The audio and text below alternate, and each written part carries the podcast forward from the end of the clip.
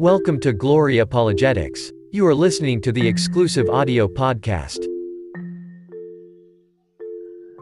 विवाह से पहले यौन संबंध के बारे में बाइबल क्या कहती है यानी सेक्स बिफोर मैरिज इसके बारे में बाइबल क्या कहती है बाइबल में ऐसे कोई यूनानी या इब्रानी शब्द का उपयोग नहीं हुआ, जो कि निश्चित रूप से विवाह से पहले यौन संबंध की ओर संकेत करता हो लेकिन बाइबल बिना किसी विवाद के व्यभिचार और यौन अनैतिकता की निंदा करती है।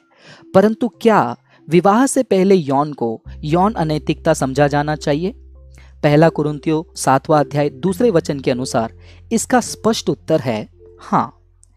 वचन में लिखा है, परंतु परमेश्वर के डर से हर एक पुरुष की पत्नी और हर एक स्त्री का पति हो।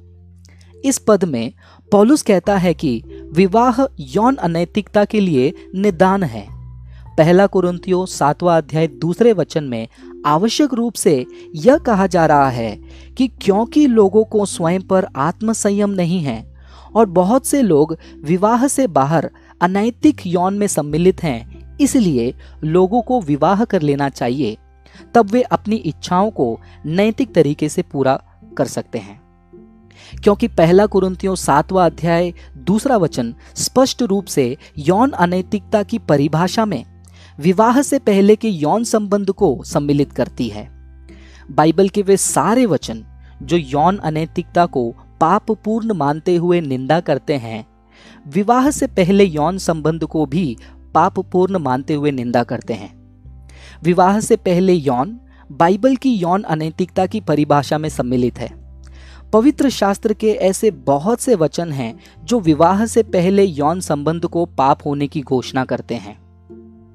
बाइबल विवाह से पहले पूर्ण आत्म संयम को प्रोत्साहित करती है। एक पति और पत्नी के बीच यौन संबंधों का ही वह प्रकार है जो परमेश्वर को मंजूर करता है। इब्रानियों तेरा अध्याय चौथा वचन। अधिकतर हम यौन संबंधों में मन बहलाव के पहलू की ओर इसके अन्य पहलू, प्रजनन अर्थात संतान उत्पत्ति को पहचाने बिना ध्यान केंद्रित करते हैं। यौन संबंध विवाह के दायरे के भीतर आनंददायक होते हैं। परमेश्वर ने इसे इसी तरह से बनाया है। परमेश्वर चाहता है कि पुरुष और स्त्री विवाह की सीमाओं में रहकर यौन क्रियाओं का आनंद लें। श्रेष्ठ गीत और बाइबल के कई अन्य संदर्भ, जैसे कि नीति वचन पांचवा अध्याय उन्नीसवा वचन, यौन के आनंद का स्पष्ट विवरण देते हैं। तथापि एक दंपति को समझना चाहिए कि परमेश्वर की मंशा यौन संबंधों में संतानोत्पत्ति भी सम्मिलित करती है। इस कारण एक जोड़े का विवाह से पहले यौन संबंध स्थापित करना दो गुने रूप से गलत हुआ। वे उस आनंद को ले रहे हैं जो उनके लिए नहीं ठहराया गया है और वे एक मनुष्य के जीवन को पारिवारिक ढांचे से, जिसे परमेश्वर ने प्रत्येक बच्चे के लिए निर्धारित किया है के बाहर जन्म देने के खतरे को मोल ले रहे हैं। जबकि व्यावहारिकता सही या गलत होने का निर्धारण नहीं करती है।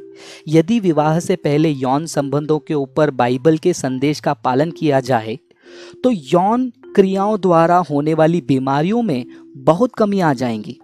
कम कुमारियाँ माताएँ होंगी, कम अनचाहे गर्भ ठहरेंगे कम गर्भपात आदि होंगे और बहुत कम ऐसे बच्चे होंगे जिनके दोनों माता पिता उनके साथ नहीं हैं।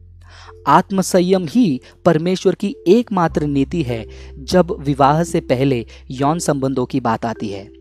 आत्मसंयम जीवनों को बचाता है, शिशुओं की रक्षा करता है, यौन संबंधों को उचित मूल्य देता है और सबसे महत्वपूर्ण रूप से परमेश्वर को सम्मान देता है। प्रभु आप सभी को आशीष करे। God bless you.